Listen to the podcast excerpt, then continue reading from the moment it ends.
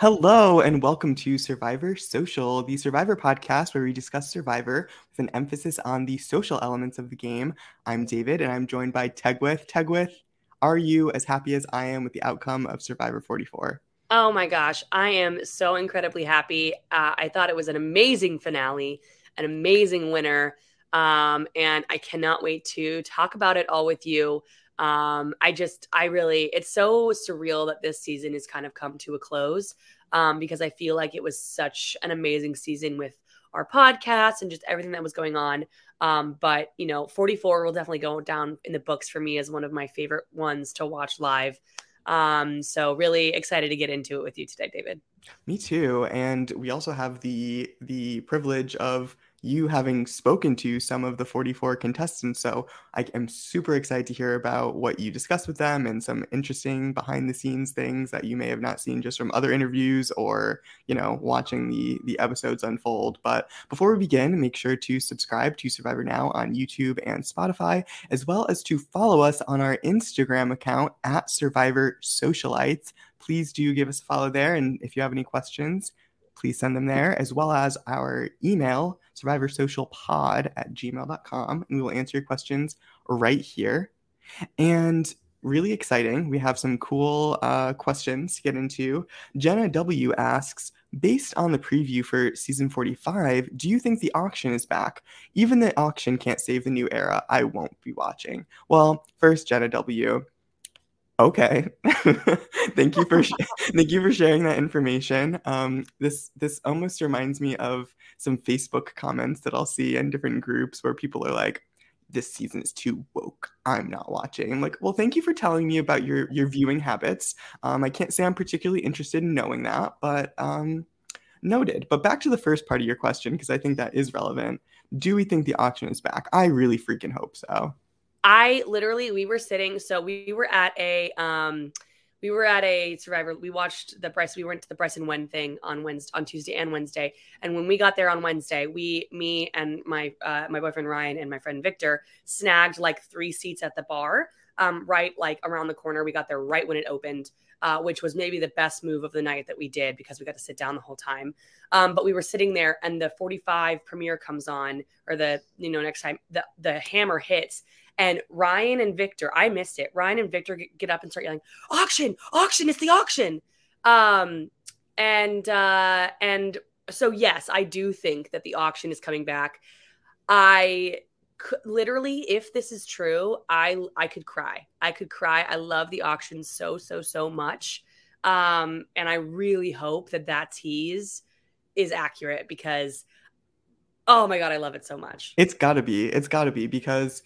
You know, I can deal with the, the same primary color tribes again. I can deal with the three tribe format. I can deal with the twenty-six days if I have to. But give me a little like old school flair to, you know, get me excited. And I think that did that. So hopefully, Jenna W., even though you won't be watching. I will. I will be. And so will Tegwyth. And we're going to love it. So. Yes.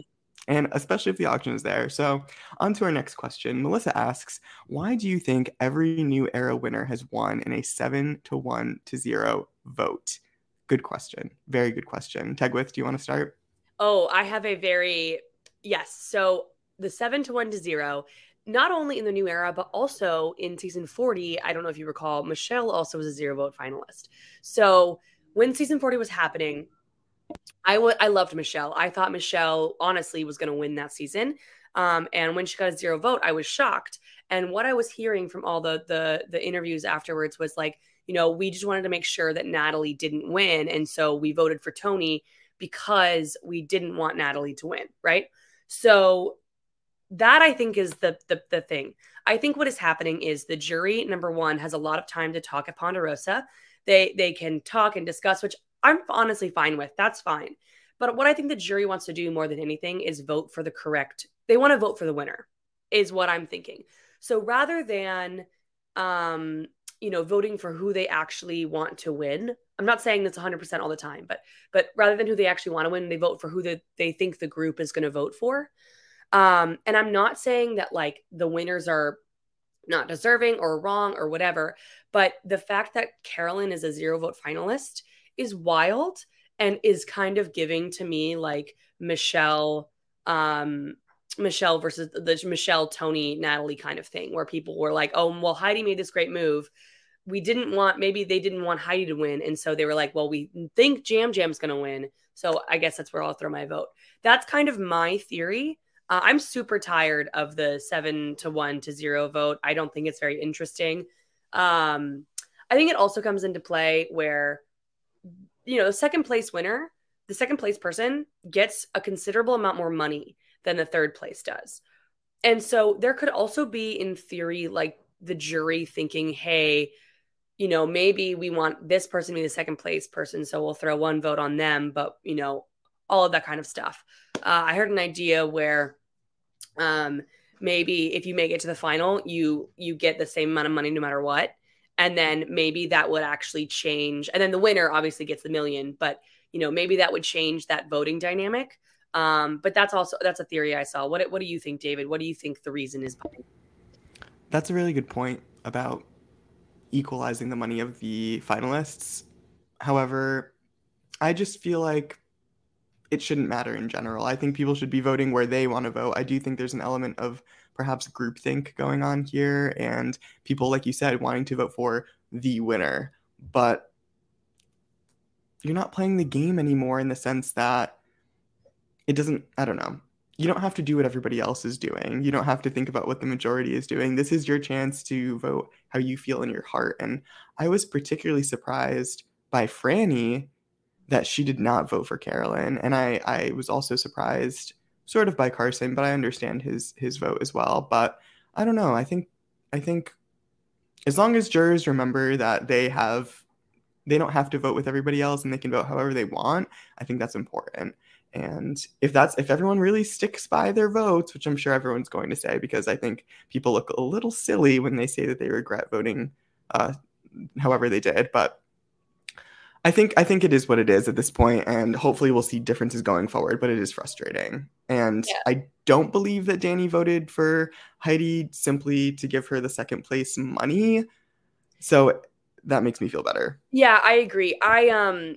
I I actually was able to talk to Danny a little bit, and it was very, he made some very interesting points um, where he was like, you know, I did work closely with Heidi a long time. So obviously that had something to do with my vote, but he said the main reason for him uh, and he truly, and when I was talking to him, he was like, yes, my vote was up for grabs there, but he was like, the move that Heidi did where she put herself in fire, did the fastest fire ever.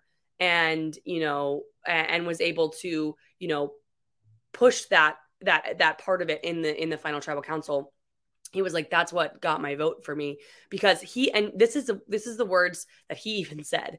He was like, if a ma- like, that was such a big move that, you know, he thinks that like in any other circumstance, for example, like the Cassidy one, where everyone in forty-three was talking about like, you know, you should have done that. You should have done that. And he was like, if in any other season, I feel like that could have clinched the win, but going against such a big social person like Jam Jam, um, that it was just like, not, not the season for that big move. Um, but he, yeah, he was like, I'm, I'm happy that I voted for, he was like super happy that he was the person that voted for Heidi and all that stuff. And, um, yeah, he was like, the fire was the thing that really clinched the win for him. Well, I'm glad that the fire did make a difference, because it was a big gamble, and I appreciate that Heidi went for it and her tenacity. Personally, I understand the circumstances that led her to be a little more subdued in certain in certain ways, and I heard her in Final Tribal talking about being control and controlling her emotions, but I really liked this version of Heidi more than any version I had seen previously, where she was really going after it and taking risks, and I wish that we had seen that earlier in the season, because I think that there's a chance she would have gotten more than just one vote. But yeah, I mean, that's the thing. I wish I, I honestly, so the three of us that went to the thing, we all kind of thought that it was going to be a plurality vote. We thought it was going to be the winner this season wasn't going to get the majority of the votes. So we thought the winner was going to win with three votes um, rather than four plus um, uh, just because, I don't know, we just thought that that was kind of the vibe that was happening. Um, but, uh, or I guess four votes, not, not three, whatever. Um, but it was just, you know, and it also, we talked to Heidi while we were at the, at that party, and it was very interesting talking to her because she, I met her per- previously And if one thing you know about me is I'm a loud person. And she was like, we were talking to her, and this was after everything. So she knew, like, everyone knew that she didn't win. And she was like, it was so hard for me going out there because I'm a loud person. She's like, you and me. She was like, you and me, we're both loud. You know, we get, and I was like, we we get it. And she literally said, someone like me, some sometimes I think she was like, I can't be that way because I get, you know, um, not pigeonholed, but like stereotyped. And she was like, so I have learned in, you know, what I, my job and all this stuff that, um, that how to control that.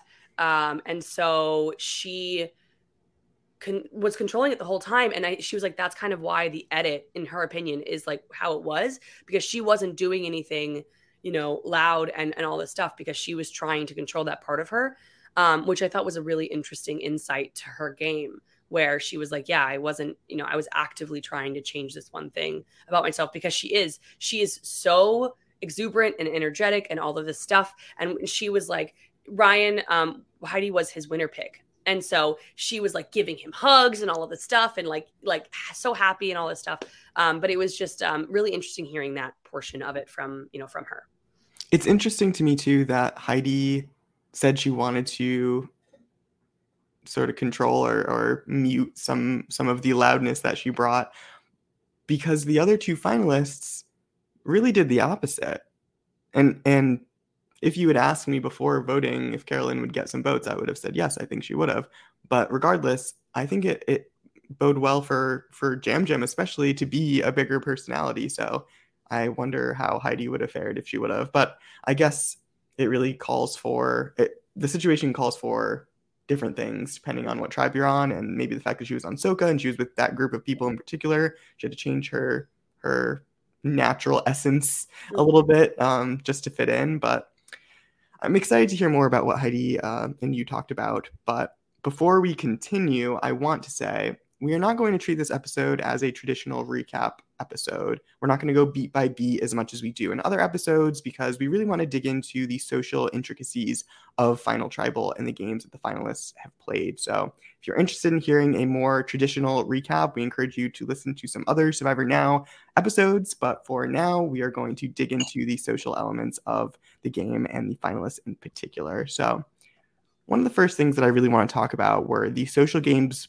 and how they differed from Jam Jam and Carolyn, because we touched on Heidi's approach being different from the other Tika members that were in the Final Tribal. But I think in a lot of ways, Jam Jam and Carolyn were similar, but they also had a lot of differences. So let's let's dig into that a little bit. Yeah, I think that's a great place to start, because, you know, they both were, I think, some of the loud, like, uh, not loudest, but like, what's the word? Like, not excited, but just very boisterous, effervescent, boisterous, yes, yeah. boisterous people that we have seen on Survivor in a, in a in a hot second, and and um, I think a very good.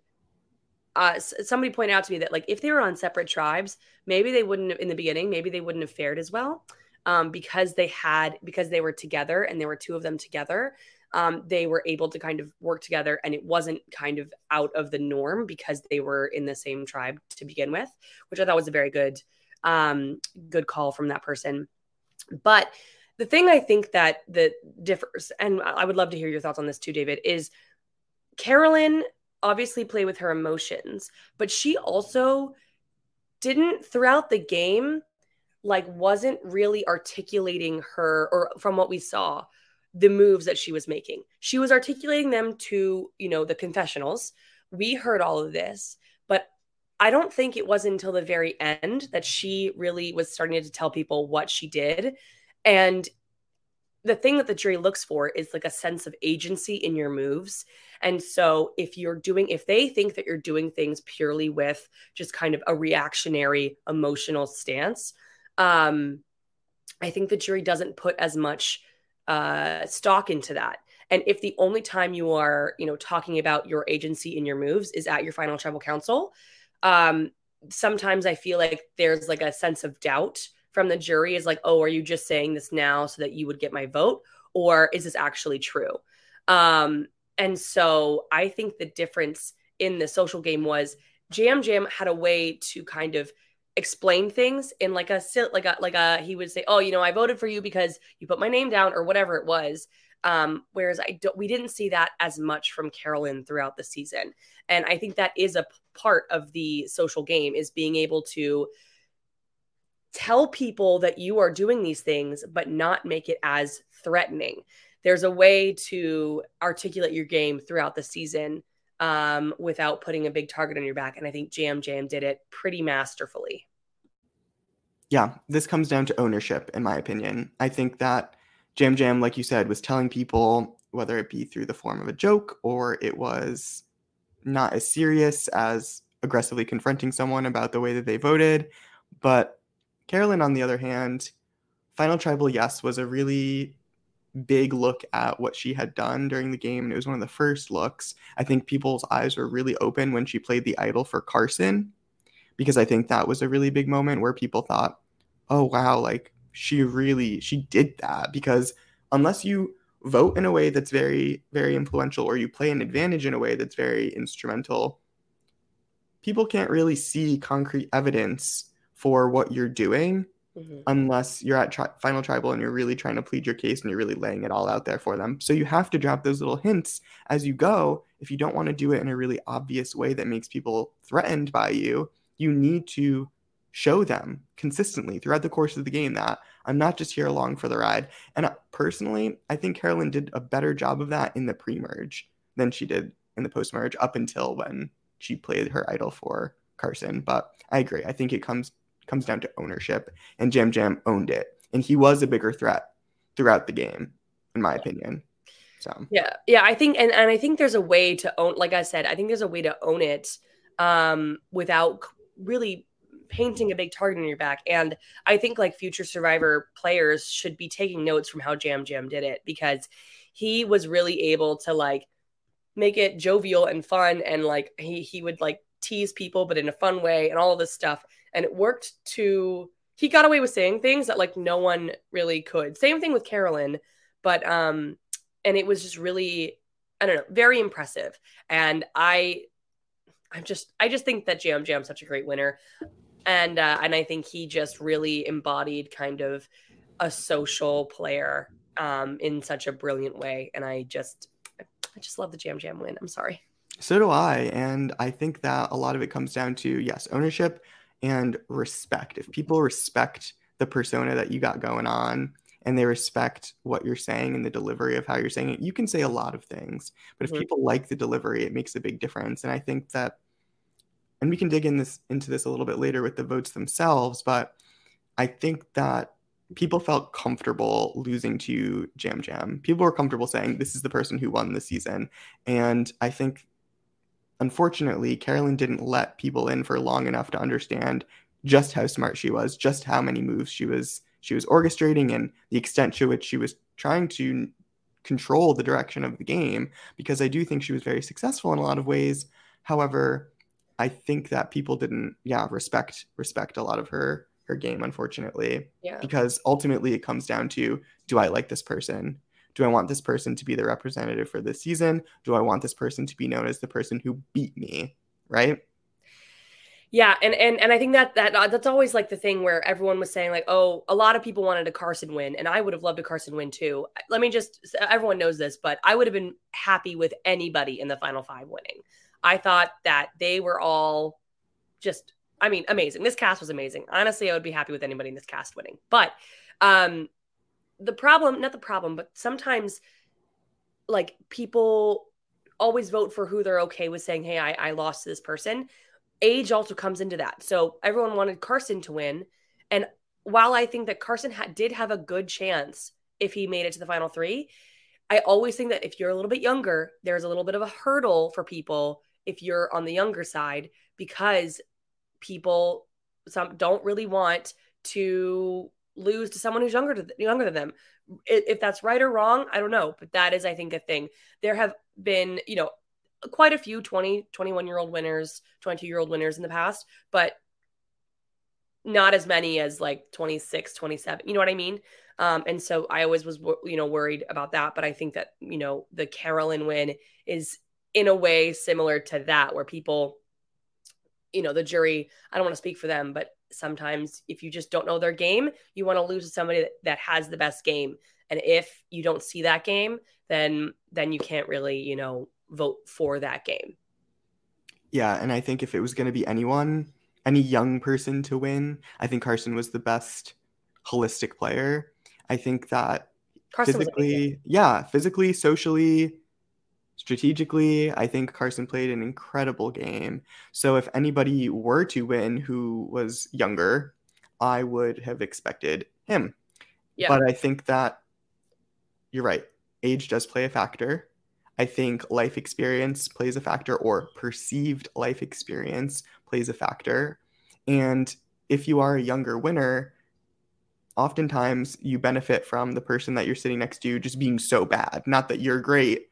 Yeah. That it's more so like, I don't want to vote for Matt von Ertfelder in Survivor Amazon because he really didn't do very much. But, you know, Jenna's a really likable person and she played, you know, we saw her play the entire time. So we're going to give Jenna the win. So I think that we'll never know exactly how it would have panned out for Carson. I would like yeah. to think that he would win because I think that he earned it. I don't want to say deserve because it's very tricky, but because I, like you said, I think everybody could have yeah. conceivably deserved to win because we only see one percent of one percent of what really happened. But I think that out of all of the younger people to make it very far in the game, Carson was especially a candidate for a worthy winner.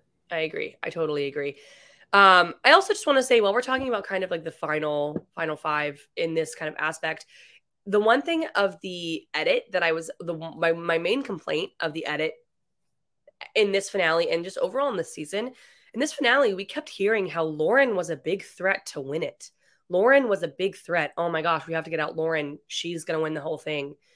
And while I thought that Lauren was going to go out at final five at, at in fifth place, um, I am shocked that people thought that she was a big threat to win on the island because we didn't see that. And I would have loved to be able to see Lauren's strategy, Lauren's behind the scene talk, her social game more. We didn't really see a lot of that. And that's what I'm hoping for with the ninety minute episodes, that we're able to see if you're in the finale, you're, you get to the, you don't get to the finale by accident most of the time. Like you, when you, when you get to final five, you're doing something right in, in, in some way, shape or form, whether it's your social game, your strategy, your winning immunities, whatever it is. Um, and I really wish that we would have been able to see that aspect of her game um, because I just, I felt blindsided when they were like, oh my gosh, Lauren really is going to win this whole thing. And I was like, really? Wow. What did we miss as viewers? I felt like I was left out of the story a little bit. I think if you asked the editors, they would think, yeah, we showed Lauren's win equity growing because they showed her backstory, they showed photos of her, they showed her winning immunity challenges, but I agree with you, that's not enough. Mm-hmm. We want to see stuff on the island. We want to see her maneuvering because as unfortunate as it is, I don't really think that she stood out from a strategic or particularly social way. Yes, she was a very nice person, and we, I especially, I felt very, very endeared to her. I wanted her to do well, but I there wasn't enough evidence to support her building a good case for herself at Final Tribal if she made it there. So I completely agree. And I do think the ninety minute episodes will have to show us more maneuvering from absolutely everybody. I hope that more of the ninety minutes or the ninety minutes itself isn't going to be spent showing backgrounds and pictures of Brandis, Brandon's um, lattice pie. I, I don't know why, but that's always going to stick out to me as, as the thing that just seems so superfluous that we really just did not need. But we'll see. I don't know. I don't know how I feel about it going forward. I'm just happy. I'm still in the afterglow of seeing the gavel and thinking about uh, the auction. So I don't really think I have any huge expectations at this moment. But in the next couple months, I'm sure my expectations will build. And if you want to talk about, you know, what did happen, Lauren does end up going at Final Five. And to me, that wasn't a surprise. I I expected that to happen just because of the way the numbers worked out. And although it was disappointing, it, it was shocking to hear Carolyn say that she was worried. And she has also said in post-game interviews that she was very concerned about Lauren winning. Maybe there's just, yeah, something we just didn't, we didn't see. But well, I mean, if you hear, when you heard, if you listen to Jamie's exit press and things like that, she was like, yeah, you didn't really get to see, you know, um, the, my relationship with Jam Jam and Carson. You didn't get to really see, see Lauren and I strategizing that much. You didn't really get to see a lot of that stuff. And, um, and, and I just think that that, that stinks. And if you, you know, the longer time we will get to see that, but it's just, it's just, I feel like Jamie and Lauren really were doing a lot together, and we didn't really get to see a lot of that, um, on, on the edit. Um, but you know, one day, maybe, I think if we, I think it's, it stinks if you get to the final five and, and we're sh- like shocked that you had a good game. Like, obviously if you get to the final five, you have a good game, but like I, the viewers need to see these things, because if we had so many, like so many people thought that Lauren was going to go out five, like from like, not much was shocking in this finale, because a lot of people were like, uh, Carson's going to go out at fire and Lauren's going to go to five and all this stuff. Um, and I just think it's just that we shouldn't be shocked that Lauren was a threat to win the game, right? Like if you're voting somebody out of five, it's not because you just want them gone. You only have like four days left with them, two days left with them.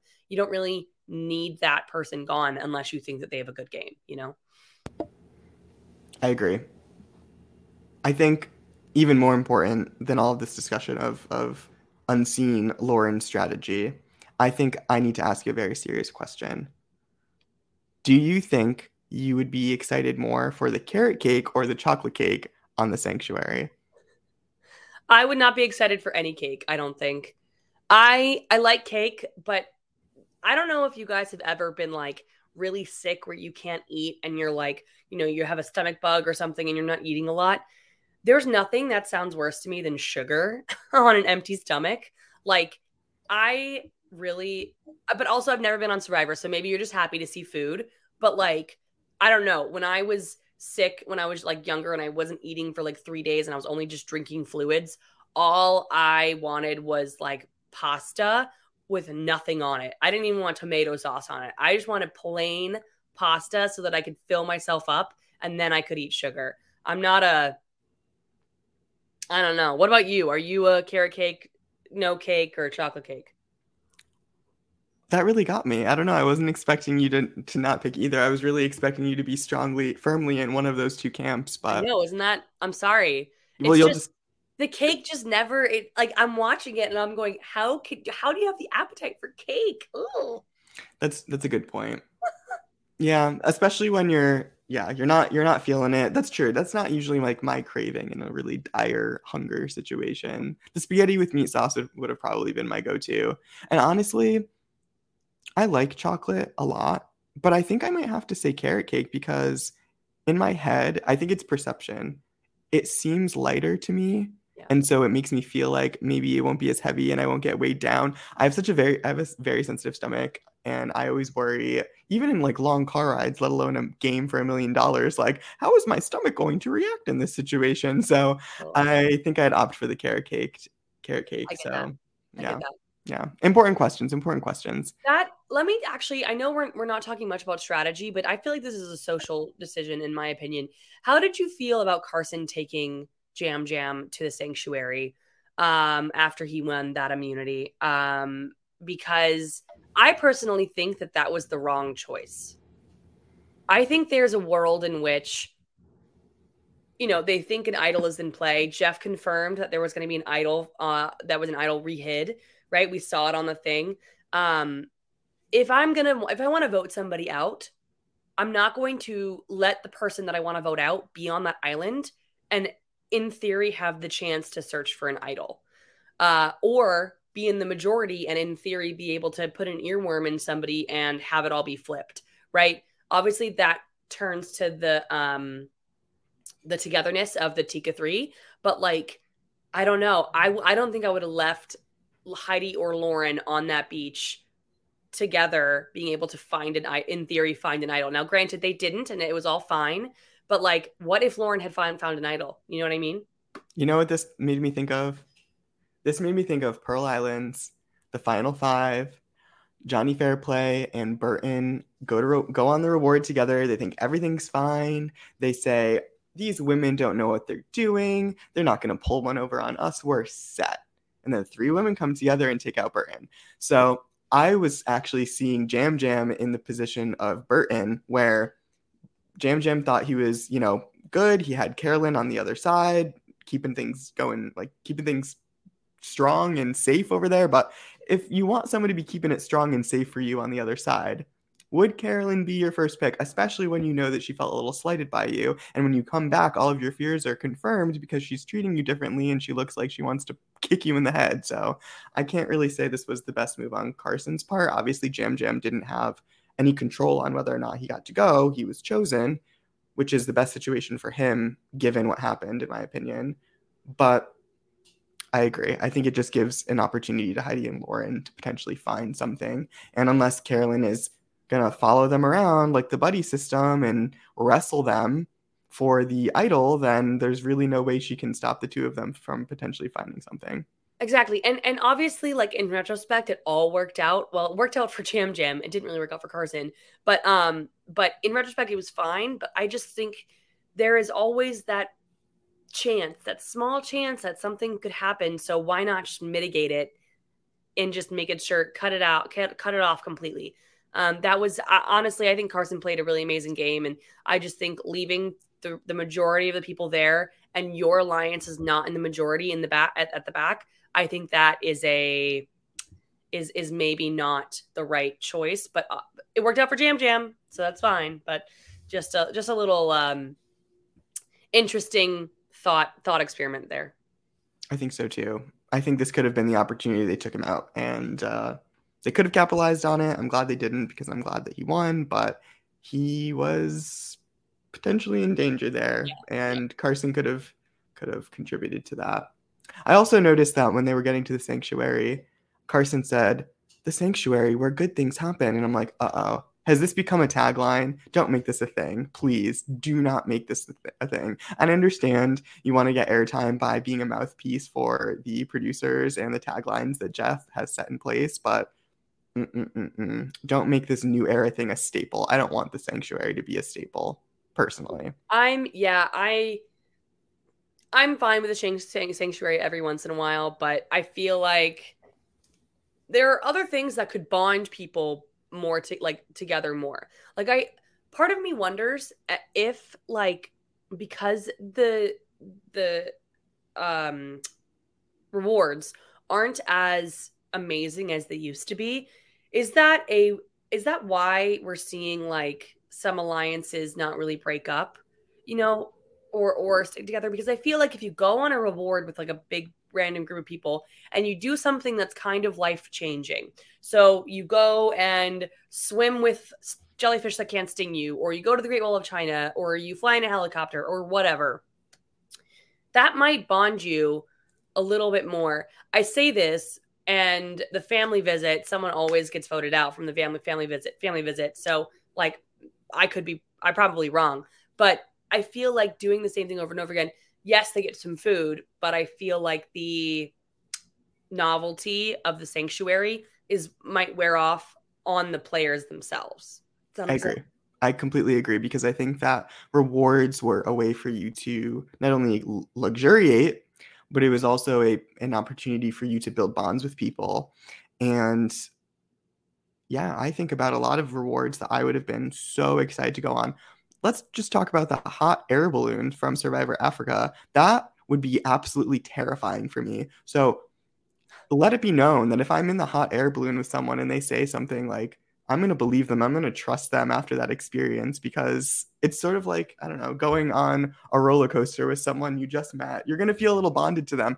I remember when I was working at uh, a certain place, there was a really crazy, crazy rainy day, and it was thundering and lightning, and me and this person who I didn't know very well at work, we were in this small sort of outdoor, sort of indoor place, and we were just getting pummeled with rain. And it was it was insane. It was a borderline traumatic experience in a lot of ways.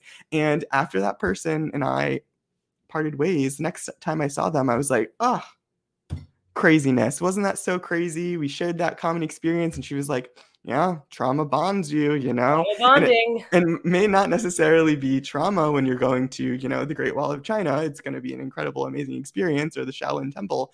But those experiences do bond you, I think, especially the earlier on. Maybe at this point, the final five, it wouldn't make a huge difference. But I think earlier in the merge, perhaps, when the relationships are still a little bit new and you're meeting someone that you don't know very well from another tribe, let's say, I think that rewards have a very powerful effect in terms of bonding people. I agree. I totally agree. And this is an interesting, this reminded me of an interesting conversation that I had with, who was it? I think it was with Lauren, um, one of these nights. And it that's not has doesn't have to do with rewards, but it does have to do with the shorter game. And I actually, I don't think it was Lauren. It was with somebody. And they were saying, like, the shorter game, she didn't think it would be that much of a noticeable, um, they didn't think it was going to be that much of a noticeable, like, you know, uh, difference. Like, sh- they were like, I don't think, you know, how I've never done a thirty-nine day game, so how would I know the difference? But they said, like, you can totally tell that the gameplay is, is hyper, you know, fast. And they, they, they were thinking, like, I feel like the game would have ended up completely differently had it been thirty-nine days, because in the merge, you don't really have that much time to talk to people and, and, and, and make these new alliances, because you're going from challenge to, um, to, to tribal council, to challenge club, another club. I'm just kidding. uh, yeah, bus, club, plane. Exactly.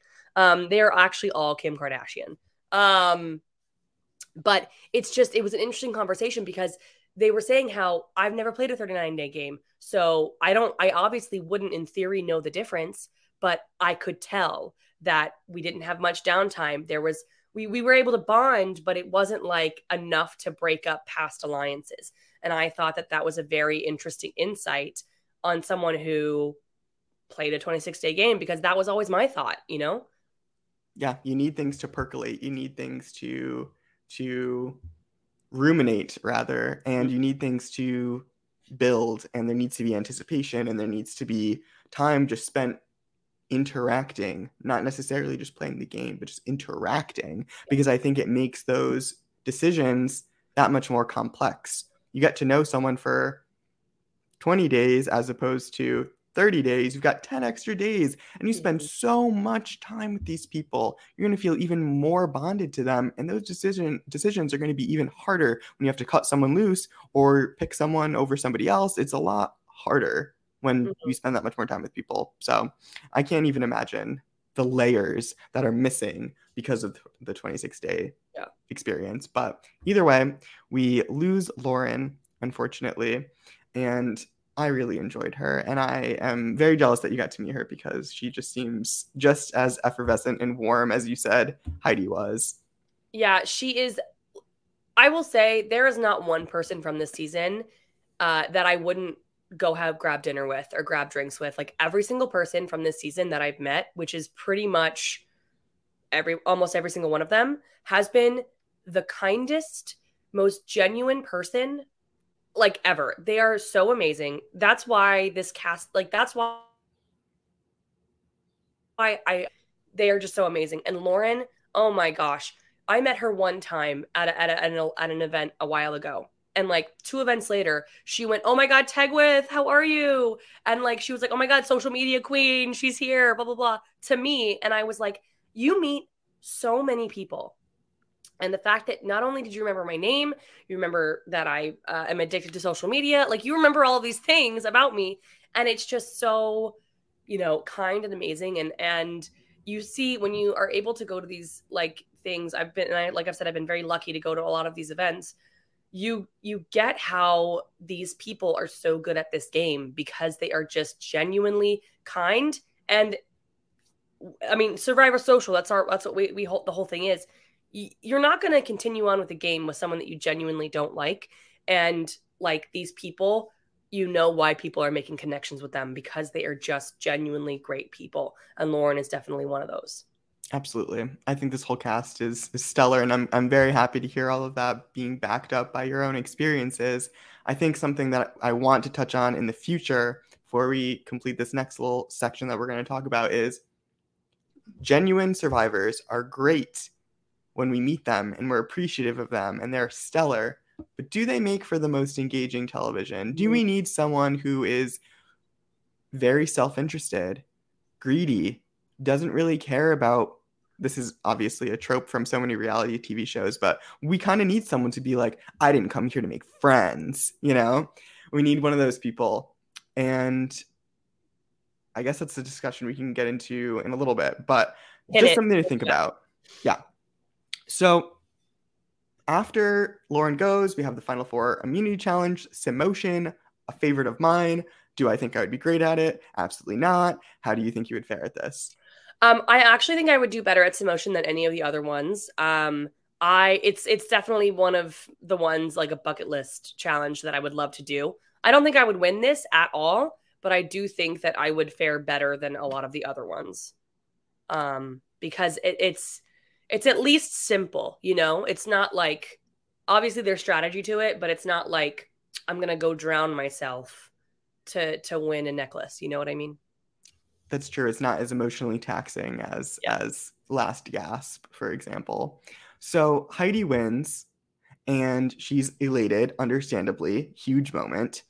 And then we immediately, before we even get back to camp, still at the challenge, we're hearing Heidi discuss, maybe I'm going to just give up my immunity and make fire. Who knows? And yes, so Heidi does give up her immunity and chooses to make fire against Carson. I want to talk about Jam Jam's role in this, because I thought it was going to be Jam Jam versus Carson. And what does that say about Jam Jam? Do you think it says more about Heidi's skill and belief in herself? Or is it about the fact that she felt confident beating Jam Jam, or did she just really need it more for her resume? You got to speak to her, so I'd be very interested to hear what you think, but I'm curious about Jam Jam's role in this decision. Yeah, so I we didn't really talk about this specifically. We were more talking about her game overall, but what I really feel is she knew she could make fire. Like, she knew that about herself. She was very confident about that. Um, and if you know that you're good at something, like, and you are certain about it, might as well put it to the test, you know, like, and I really think it was a combination of her knowing that she didn't play the flashiest game and sorry.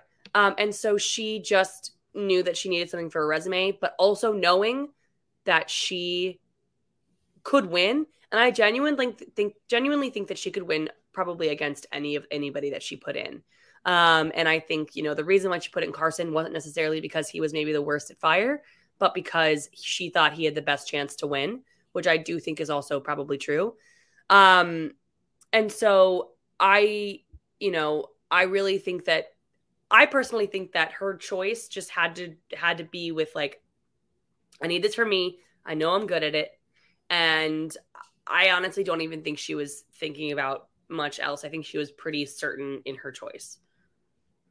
That gives me, that gives me a good feeling, because I appreciate that she wanted to build her resume. I think it worked out for for Jam Jam and Carolyn. They were not the most threatening out of the three of them. I do think that Carson was perceived in a lot of ways as someone who would have crushed them all at the end, despite his age. So I appreciate that from, from Heidi. And record time, three minutes and two seconds. On the opposite end of the spectrum, we have Cook Islands, and that took, I don't even know how long, but I am so, yeah, four hours. Who knows? We're going to matches. Oh my goodness. Absolutely ridiculous. But I am so impressed by Heidi. And unfortunately, it is this, this win that takes Carson out of the game. And you can still see he has a smile on his face. He definitely won the hearts of so many people and so many fans, and proved that he is not only a fan, but a fan that can translate those skills into the game, which I think is incredible, because everybody can be uh, an armchair psychologist or or a fan that sits on their couch and say, this is what I would have done, and it's so easy, this is the decision to make. But for him to exert that much control on the direction of the game, be the arguably the best integrated at the point of the merge and throughout most of the post-merge, I am incredibly impressed by Carson's game. And, and am I happy that Jam Jam won? Yes, but I would have been equally as happy if Carson won. So yeah. Carson is somebody who might have a difficult time if he comes back for a second season, because he played such a good game this season. Um, he really is uh, an amazing player, and it was such a pleasure watching him play his amazing game. Um, and just he just is, you know, a good, a good person, a good survivor. He's a great survivor. And, um, and I will say, I did love the moment between him and Jam Jam making the fire. That was so, oh, I'm going to cry. It was so touching. It was so amazing just to see like two friends be like, you know what, I'm going to help you out with this. I don't, I don't really care if I'm the one that's going up against you. You, you know, this is for you. And like all of that stuff. That was just such an amazing moment. And just such a, I think that's a moment that'll go down as like one of the consumer cellular, like um, uh, commercials, like the, it's our, it's our connections that get us through the game, you know, and that'll be, it'll be one of those in like a season or two. Um, but uh, yeah, just a really, really amazing moment between just two amazing people. It was touching. The bad part is that my thought was, well, if Carson's going to the jury, he just, he's definitely going to vote for Jam Jam now. So I know that Jam Jam was, management. Yeah, Jam Jam was doing that from the kindness of his heart, I believe. However, also didn't hurt. And I think, honestly, that's what it comes down to. That sincerity, too. People can feel that. Mm-hmm. So if people sincerely like you and like the things that you're doing, that means a lot more than someone who is just a robot and made all of the correct moves and yep. dodged and weaved at the correct time. We do get a really interesting segment where we hear the jurors talk about the individuals left in the game and who they might vote for. And I thought it was very interesting that Carson talked about how impressed he was with Heidi and the fact that he might vote for her, because I think it ties into the fact that jurors want to feel good. They want to feel good about the game that they played. They want to feel like the people who were at Final Tribal respected them, I think. I think back to Todd and John Robert and the fact that Todd stroked John Robert's ego and said, you know, I had to take you out because you are such a big threat and you're such a smart guy. And did he necessarily believe that? No, I don't think so. But you told him what he wanted to hear. And in this case, when Heidi took out Carson, it was not only a moment, moment for Heidi, but it was also a huge end of a huge arc. You cut that person's trajectory off right before Final Tribal Council. And so I think that was also a big moment for Carson. So I think Carson would want to honor the person who took him out in a way. So I think relating it back to the juror, whoever the juror can relate to the most in any capacity or feel closest to in any capacity has the best chance of getting their vote. Obviously, he still voted for Jam Jam, but that was interesting to hear from from Carson. Yeah, I think that's a very good point. I think, you know, um, in, in theater, I was always told that um, while the audience thinks that the, you know, cur- closing call, the curtain call is for the actors, um, my directors always told me the curtain call is actually for the audience to get to thank you. Um, as a, it's, it's not actually for the actors. It's actually for the audience to be able to have that feeling of uh, thanking the, the people on the stage. And I kind of think that that's how the relationship between the jury and the, and the final tribal uh, and the final three are typically. It's not, I mean, obviously the final tribal count, you have to do a good performance on all that stuff, but the jury, you know, they are the audience, and it's, it's for them to feel good about who they're voting for. Um, and, and it's not actually, you know, for the final tri- final three or final two or whatever it is. And so you have to play to the jury and not actually, sometimes I think you don't, you shouldn't even play it from your game. You need to play each individual jury member um, so that they get the ability to write your name down and have that uh, time to thank you for the game, kind of a thing. It's a very weird metaphor, but you know, it's, it's, it's one of those things that I, I always related to as an actor um, and how that relates into, into Survivor. That is a very powerful analogy. And I think that's very applicable here. When you were talking about thanking and thanking the people and, and all of the, all of the thanks, that almost reminded me of Bob's Burgers, um past the past the the turkey. I don't know what the song was, but they say thanking us for thanking you for thanking me. There's lots of thanks going on, but at the end of the day, I think we could sum this up in, in like this. Everybody wants to feel good mm-hmm. at Final Tribal Council. You want to make the jury feel good. You want to make the jury feel good for voting for you.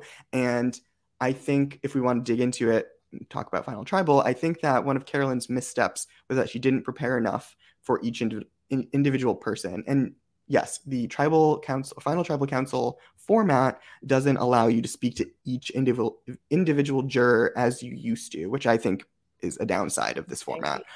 But Carolyn still should have thought about each person and what kind of things they want out of each answer. Because it's not only the fact that, for example, Franny said, let's talk about the social elements of the game. It's also that Franny was the person to ask that. So yes, everyone else is listening to your answers, but who are you looking at when you were giving that answer? You're going to look at Franny for the most part because she was the one who asked you the question. So I think Carolyn didn't tailor her answers enough to other people. I will say, though, I was distracted and didn't really pay attention to a lot of Carolyn's answers because I was actually very confused by Heidi's final tribal performance. Mm. She did cut Jam Jam off a few times. She didn't seem really fluid. It, it almost felt forced in some ways that she, from my perception, seemed like, well, I'm here with these two Tika people. I have to make my own way. I have to force my way into. I have to show everybody what I did. And it felt a little uncomfortable at times for me to watch. I get that. I get that. I will say, I feel like when I was first watching the this Final Tribal, I did th- I did say out loud that I think that this is one of the best Final Tribal Councils, uh, Final Three performance from each person. I feel like typically you see like one really good performance and maybe one mediocre and one bad, or maybe two mediocre. And I feel like we actually got three pretty good Final Tribal Council performances from from all three of them. I don't know if they're all three the best, but as someone who was an outsider watching, I feel like if I had seen each one, I would have felt fine voting for any of them. Um, obviously, I wasn't as, I'm not the one, you know, didn't see the whole thing and all that stuff. So I don't know who I actually would have voted for, but I do think that n- there was not one person who was like, oh, that was not a good performance, or, oh, they they fumbled that one. But so that's why I do think that Heidi maybe was a little bit more, um, when she was cutting Jam Jam off and all that stuff, I felt like she was almost a little defensive, um, and, and trying to kind of force her way in. Uh, but I think in any other season, that would have been, I think, a pretty fine final speech. Um, but going up against, obviously, these two, I think it was like the battle of some of the best Final Tribal Council speeches that I have seen in recent time, in my opinion. Um, but yeah, I do think that you were right. Like there was some, there were some little like awkward, but like funny moments. Um, and I just think that there was like, sometimes it was a little off, but I don't know. It was, I, I, I totally agree with what you're saying and get where you're coming from for that. I think the vibes had to be matched. I think that's really what it came down to, because Heidi did make so many good points. I think she had really high highs, but she also had some moments that, like I said, made me a little uncomfortable, or pointing out the fact that Carson's defending you or whatever. Like, don't, don't speak to the jury in a way that will make them feel like you're disagreeing with them in any way, or that you're potentially, I don't know. I don't, I don't think that she was combative, but I do think that, like you said, she was a little defensive, and in comparison to, you know, the chuckle, the chuckle factory of, of Jam Jam, mm-hmm. It's kind of hard to compete with that, because you can say how, whatever you want to say, but if you don't make people feel good while you're saying it, it doesn't matter as much. And Jam Jam could say, screw all of you, you're so stupid, but he could say it in a really funny way and everyone would laugh and still love him and still vote for him. So I think at the end of the day, it did come down to who was liked the most. That being said, we have talked uh, outside of this podcast, Tegwyth, about the fact that there were some individuals who do not think that Jam Jam deserved to win. And I'd like to hear your opinions on that and what your experience has been watching and reading those comments. Yeah, it's very interesting to me, because I think as someone who is so ingrained in this community and, and specifically like so in the Survivor Online, you know, in kind of the TikTok world and the Twitter world, not so much in Facebook or whatever, um, I think that the majority of people that I talked to thought that Jam Jam was going to win. We, I would say people were thinking either Jam Jam or Carolyn, but, you know, we love all the people, whatever it is. And the wildest thing is that, like, Jam Jam wins, and I'm getting all of these, like, I can't believe Jam Jam won. He was the one that I didn't want to win, all of this stuff. And I am truly shocked by this reaction, like, truly, like, I... I it came out of left field for me personally, because as someone who obviously comes in and breaks down the episode uh, at least w- once a week, um, and and talks about it pretty religiously with, you know, my my partner and and my friends and all of this stuff. Jam Jam was playing an amazing game, and there are people who were like, all he did was make people laugh. All he did was just, he wasn't funny. They only voted for him because, you know, he he was just uh, funny or whatever it is. And it's so interesting to me because, to me, that's what Survivor is. To me, y- you want to, you know, you have to make sure that you're, that's why Russell didn't win. You know, if you make people mad, you're not going to win.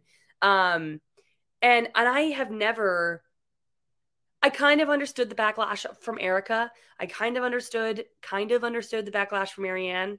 I understood the backlash from Gabler. Uh, this one, I really did not see coming. Um, and it's, and, and it's just, and usually on my TikTok and all my, my comments are relatively, um, tame. I, I, re- I don't really get a lot of like hate from, for myself or either, or the players really. And I'm seeing that. And I'm like, where did this come from? Truly, where did this come from? Because Jam Jam is a, such a good winner. And maybe I'm biased because I've met them in person and I have that um, perspective that maybe other people don't have. But even from just the season, it's just shocking to me to see all of this. Are you seeing that?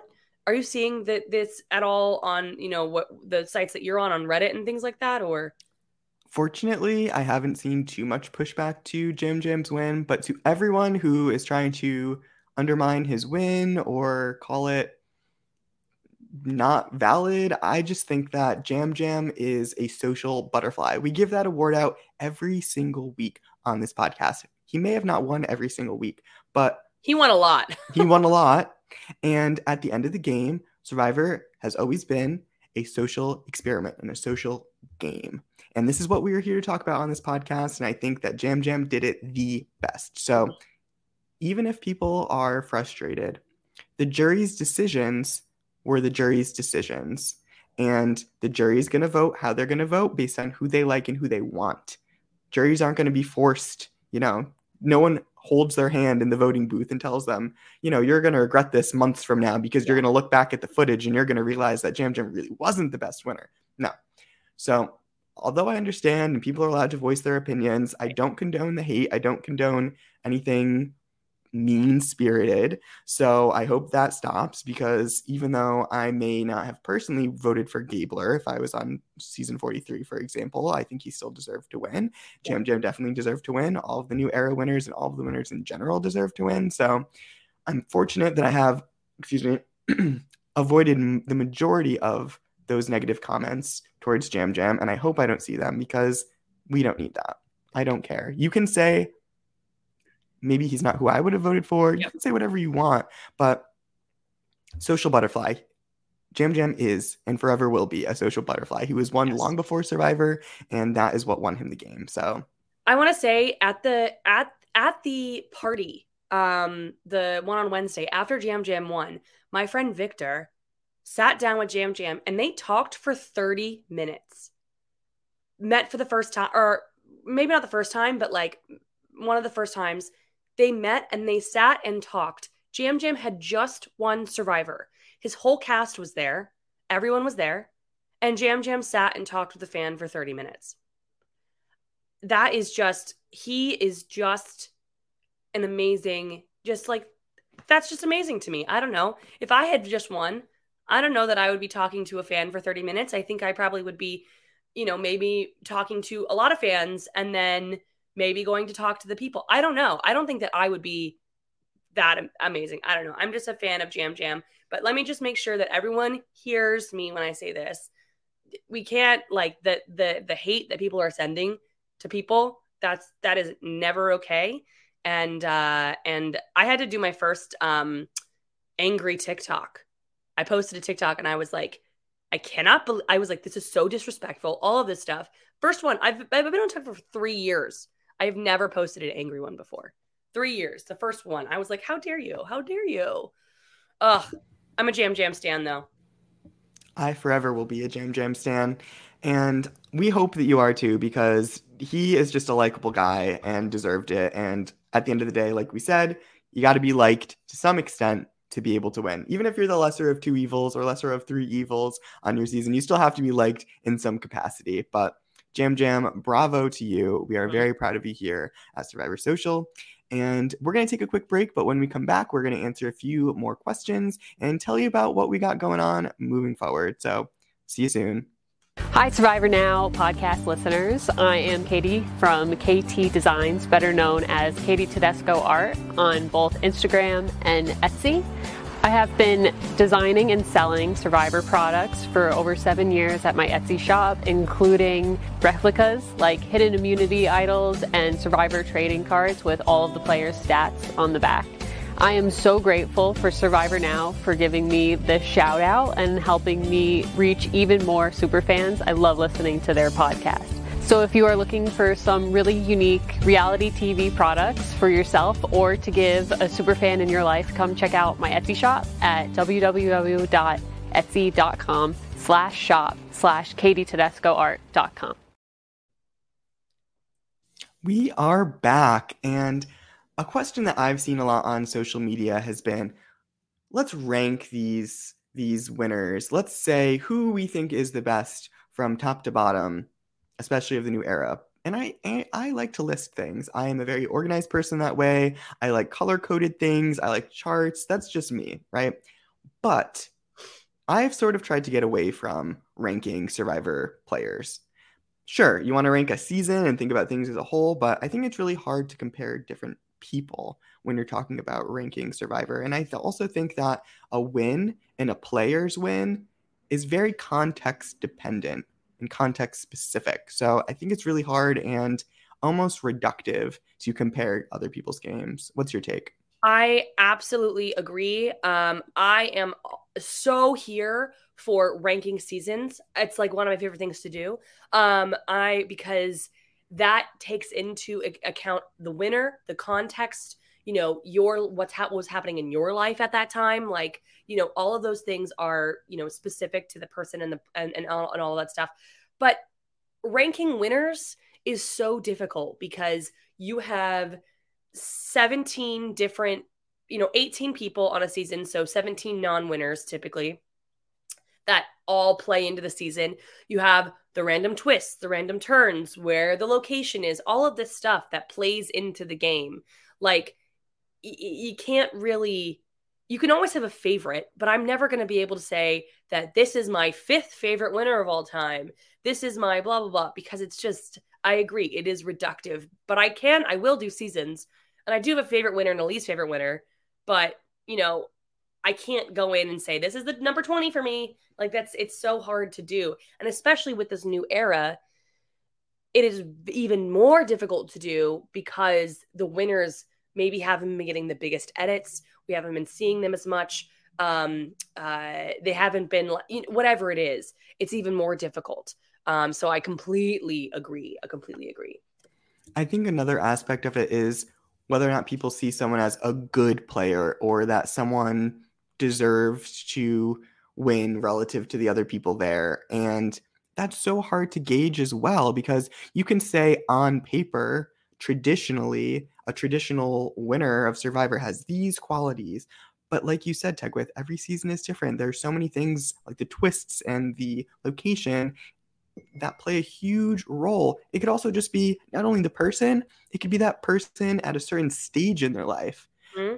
Matt came into this game right after a breakup. Yep. Maybe if he was still in a relationship, or was in a relationship, or his situation was different in some way, maybe he would have played differently. So you really don't know. And you can really only look at that person and their game at that particular place in that specific context. And you can't copy and paste it to other situations. And while I do find certain fan fictions, for example, like Mario Lanza writes a really interesting fan fiction back in the day before All Stars was even a thing. He wrote multiple different iterations of Survivor All-Stars, and he consulted the players outside of the game and outside of his writing to see, like, what would you do in these different situations and how do you think you would react? And it's super interesting to pontificate and write and create about what we know about these people, but everybody is so much more than what we see on that screen. We are more than what we're just talking about here on Survivor Social. So I think it's really important to keep in mind that everybody is complex, and on a different day, things could have gone very differently. So you can't really copy and paste and, and transfer a win somewhere else. I completely agree, because the thing that comes to mind is Chris Underwood, right? Like, honestly, I think he played an amazing game for the what was going on, because he used the circumstances to his advantage. But I cannot compare Chris Underwood to Kim Spradlin. There's no way. There's no way that I could do that. Um, there's no way, honestly, that I could compare someone winning a twenty-six day game versus a thirty-nine day game.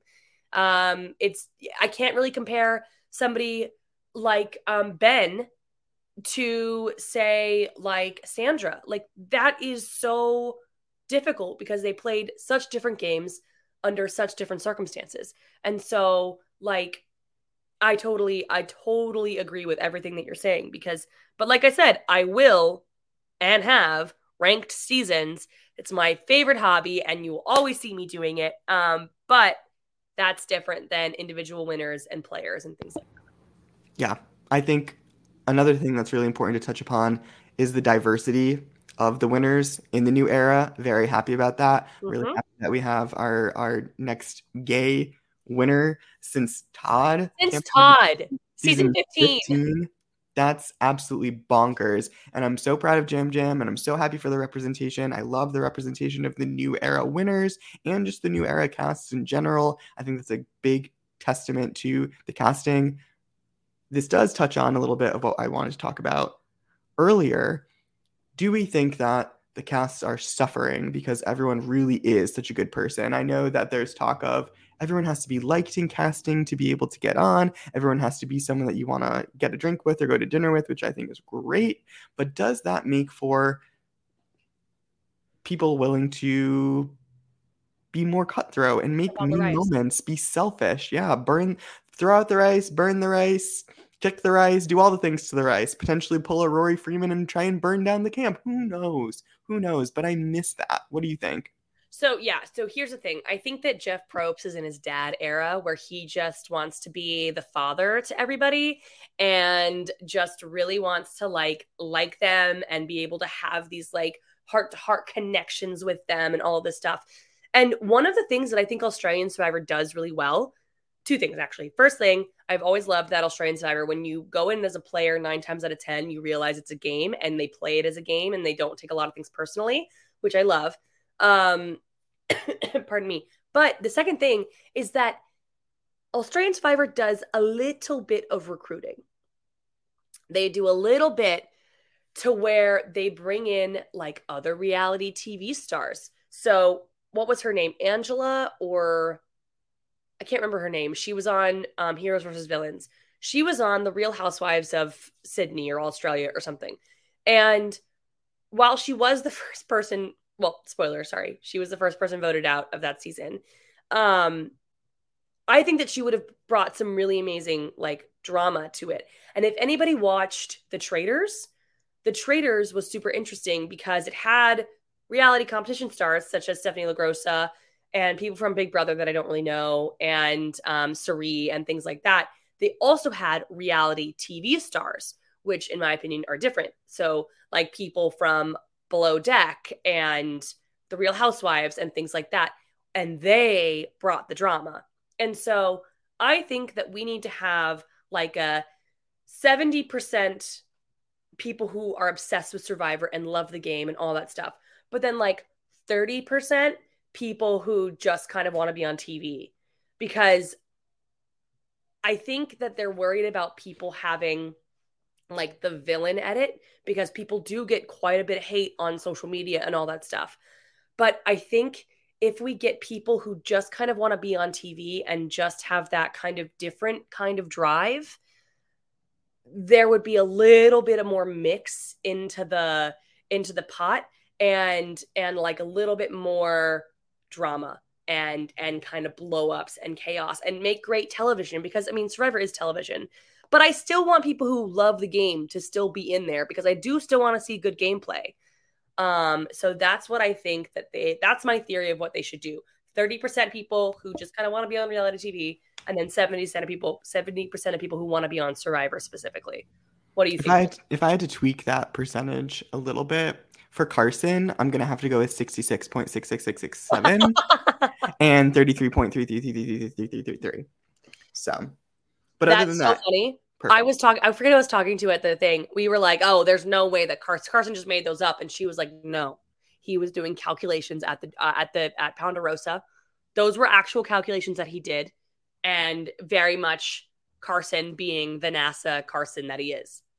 I appreciate that. And as someone right? who does think in percentages more than fractions, I do think that's easier. Like, obviously, sixty-six point six seven is two thirds, but I see that as, oh, like, I see the pie chart in my head, and that's easier for me to visualize. So I appreciate he did that. And yes, is eighty-eight point eight eight eight eight just eight out of nine? Yes. But I, again, appreciate that he did that. And I love that. That's him. He's consistent. You go, Carson.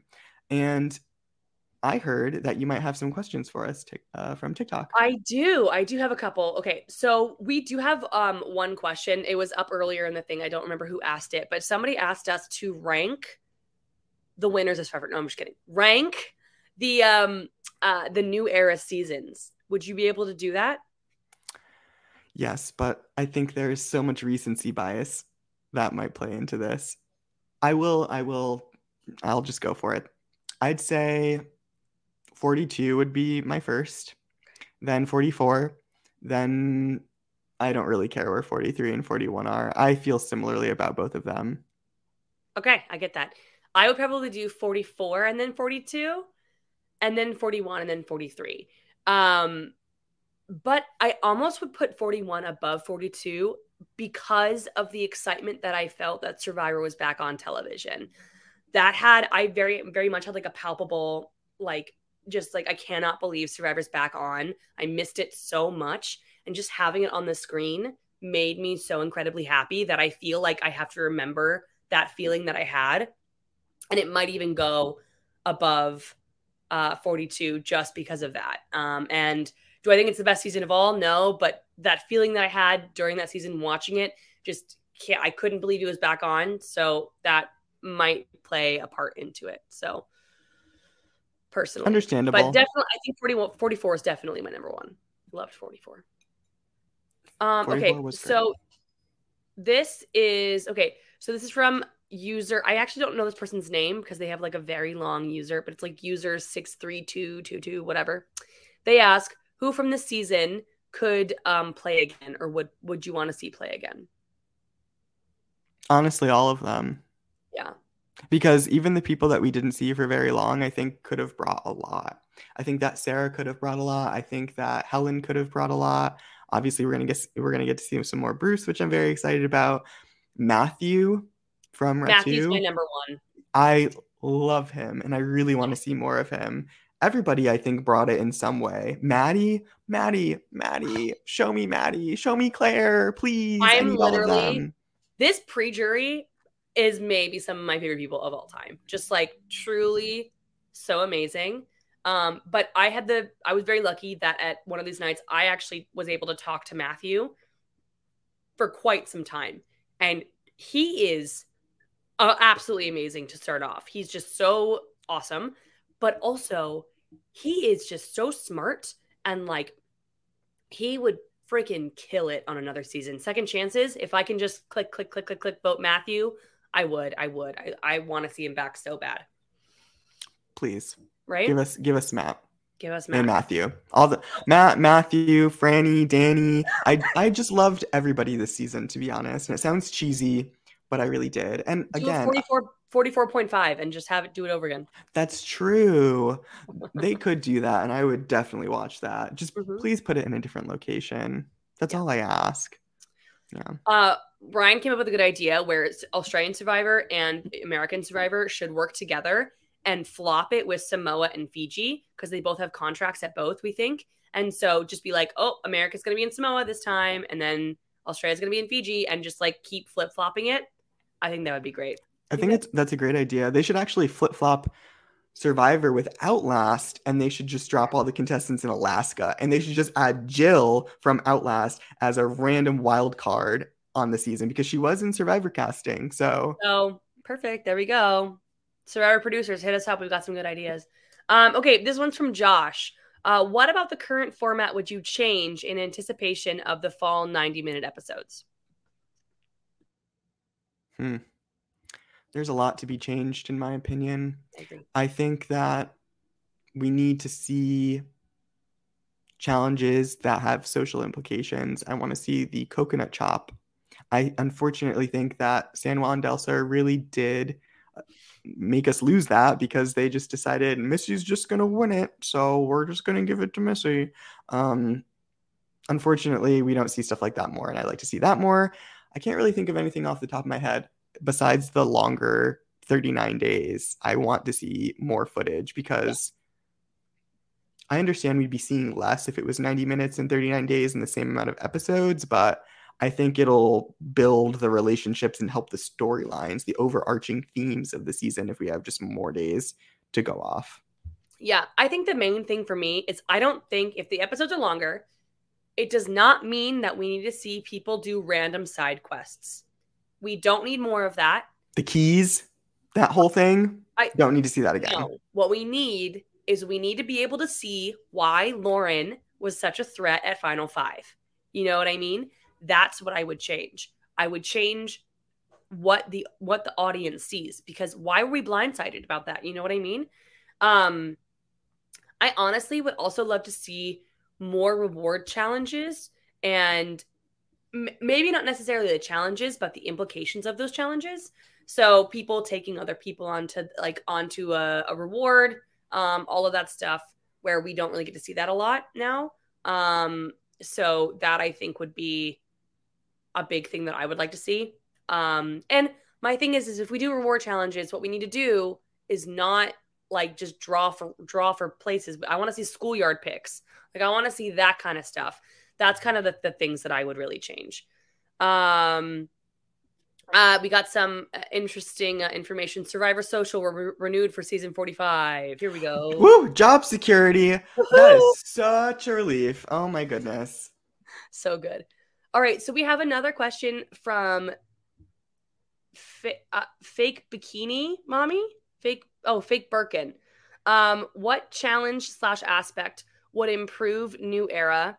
Um, what challenge slash aspect would improve the New Era from most classic Survivor beside thirty-nine days? I think we sort of covered that in our last answer in terms of the challenges. And I know this doesn't really apply to this answer in particular. I do want to add on to the last question we talked about just a little bit. I don't want to see the flashbacks to home anymore. I don't want to see the things that happen to you. I want to hear it from your mouth. Mm-hmm. I want to overhear a conversation where you tell the other people what went on in your life, because we know those conversations are happening. We know that the heartbreaking stories or the tough things that everyone has gone through have been shared throughout camp, right? I want to see that.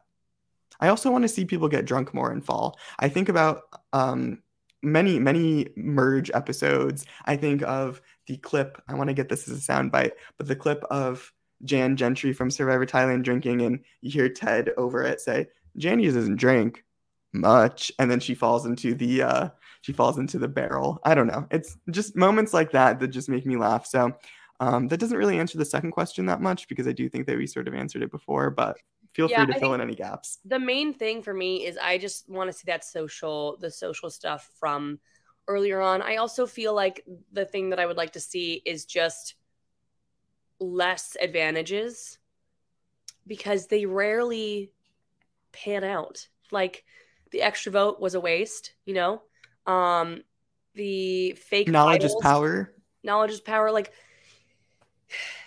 I don't know. I feel like just mixing it old and new, mix them. We don't want to just see all new, all old. We want to, we want to have a little fun, little mix, and just don't overdo it. But I'm not, here's the thing that I want to make sure that people know about me. I'm not opposed to change. Like I actually kind of like the, um, the dice thing where you have shot in the dark, shot in the dark. Thank you. I actually kind of like shot in the dark, because I don't know. I think it adds an interesting aspect, and and I really, I don't hate it. I really don't hate it. Um, so I'm not opposed to new ideas. Uh, what we used to say in my science classes, um, evolve or die. Um, you know, you, you got to continue to change. You got to continue to grow. And so I'm not mad about the changes. It's just, you can't also abandon the roots that you, that from which you come. You know what I mean? You have to use that and then add on to it a little bit, in my opinion. So that's kind of, that's kind of what I would say. Add in the old, and specifically what people liked about the old, not just things that the producers like, but the viewing audience like, yeah. as well as the players, because the p- players are also just going to have a great time regardless, in my opinion, unless you're really just having a miserable time and you're not given adequate clothing, which is something that we really haven't touched on much here, but I know that is something that has evolved, and I'm glad that's evolving. But what do you mean, like uh, give people more clothes? Yes, I was just saying people are going to enjoy the game unless they quit. And some of the reasons why they quit are because of clothing. I think back to Nicaragua, and I think to Purple Kelly and the fact Kelly. that she did not have enough clothes at all. But I think, yes, the contestants are going to have a great time, especially if they're super fans, they're playing Survivor, they're living their dream. So I think make sure the audience is getting what they want too, mm-hmm. and think about the things that used to make people tune in from the very beginning and try and replicate that. But we give enough advice to the uh, the production team on this. I know. On this show. Um, I have an interesting comment from Josh on here. It's not really a question. It's just an interesting comment that I kind of add, add on a conversation they had with Matthew. So he said, ah, see, I don't like the shot in the dark. I wish the odds were better at least. Which is something that's interesting to me because, you know, obviously it is a roll of the die. So it's one in six. And Ma- I, I asked Matthew when we were having this conversation, I was like, so, you know, just to confirm, did you play your shot in the dark in episode one um, because you didn't want to vote at all? And he said, I knew where the votes were going, one hundred percent. I knew everything that was going to happen. They didn't need me. So I literally didn't want, I didn't want to write anyone's name down because I knew it just wasn't going to help me. And he said, if I was on a boat and I was, and the boat was sinking and there was a life raft and the life raft only had a sixteen percent chance of Uh, of actually saving me. That's not really a good life raft. It's a bad life raft. That's bad odds. So I don't really need it later on. So I might as well just get rid of it now and use it now because the odds of it actually saving me later on, zero to none. So uh, I thought that was a very interesting conversation that I had because I didn't really think that, like, yeah, you in theory could be saved, but in four seasons, it's only saved one person, and I didn't really even save her because her name wasn't even written down, you know? So it's just an interesting thought that he had that I never really put two and two together, that it's not really that actual of a of a life raft. It's just kind of like a, it might, it has a very small chance of saving you. So I liked, I liked that perspective from him. That is a good perspective, and that opens my eyes to maybe what they meant to do when employing the shot in the dark in the first place. But I don't give the shot in the dark much thought, and I don't think that it's a bad tool. It's it's it's one of the more inoffensive twists, turns, or gadgets that were introduced. So hmm, that is what it is. Any uh, final statements or questions that you that you have? Um, uh, I I have a couple of people saying um that they like the birdcage twist. Um, and they, that's something that doesn't bother them. How would you feel about, um, how did you feel about the birdcage twist in general? I don't like when camp life is too altered. I'm going to be honest. I think that the structure, the, the twists and turns should be implemented in the challenges or the locations. I like, I like, I'm a, unfortunately kind of vanilla when it comes to what I like about the camp life aspect of Survivor. I think there's enough to do. I think there are conversations going on. I think that being bored on Survivor is something that has to happen. And personally, I didn't think it really did it for me. I think it had some good content for Carolyn. Like, I enjoyed getting to see Carolyn do her thing, and it was funny, and the, the red X and all that. But personally, I don't need the birdcage again. It just seemed like that's not going to actually be on the island. If we're talking about what is on an island when we get there and we drop these people on an island and we see what happens, there's not going to be a birdcage. Unless we're watching Lost and there's this weird other civilization on the other side of the island where weird funky things are happening, that's not going to happen. So that's just my personal preference. I know some people liked it, but I don't think we need to do that at camp. I get that. I totally get that.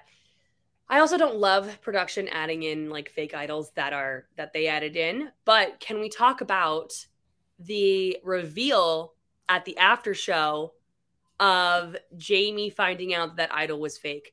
That is one of my favorite after show after Survivor things ever. That was an incredible television moment. Her face, iconic, iconic.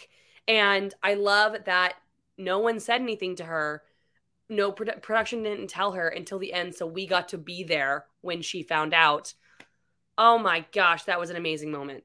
It was incredible. I think we we thought that in forty-three that the reveal of Sammy's age was going to be this huge, or Sammy thought it was going to be this huge thing, but the reaction on Jamie's face was actually that, and even, I don't even know, times ten. It was incredible. It was a hilarious reaction. It was it was fun. She didn't feel like, from what I could tell, super, super embarrassed or shameful or anything.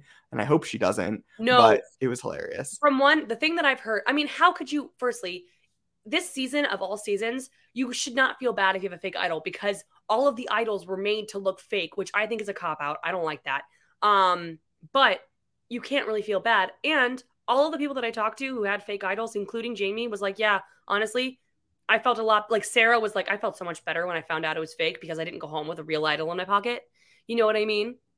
Like, finding out that it wasn't real, at least it couldn't have saved you, even if you did play it. So um, I think that the people who found out that it was fake after the fact were like, okay, good. At least I didn't go home, or someone didn't go home with a real idol in their pocket.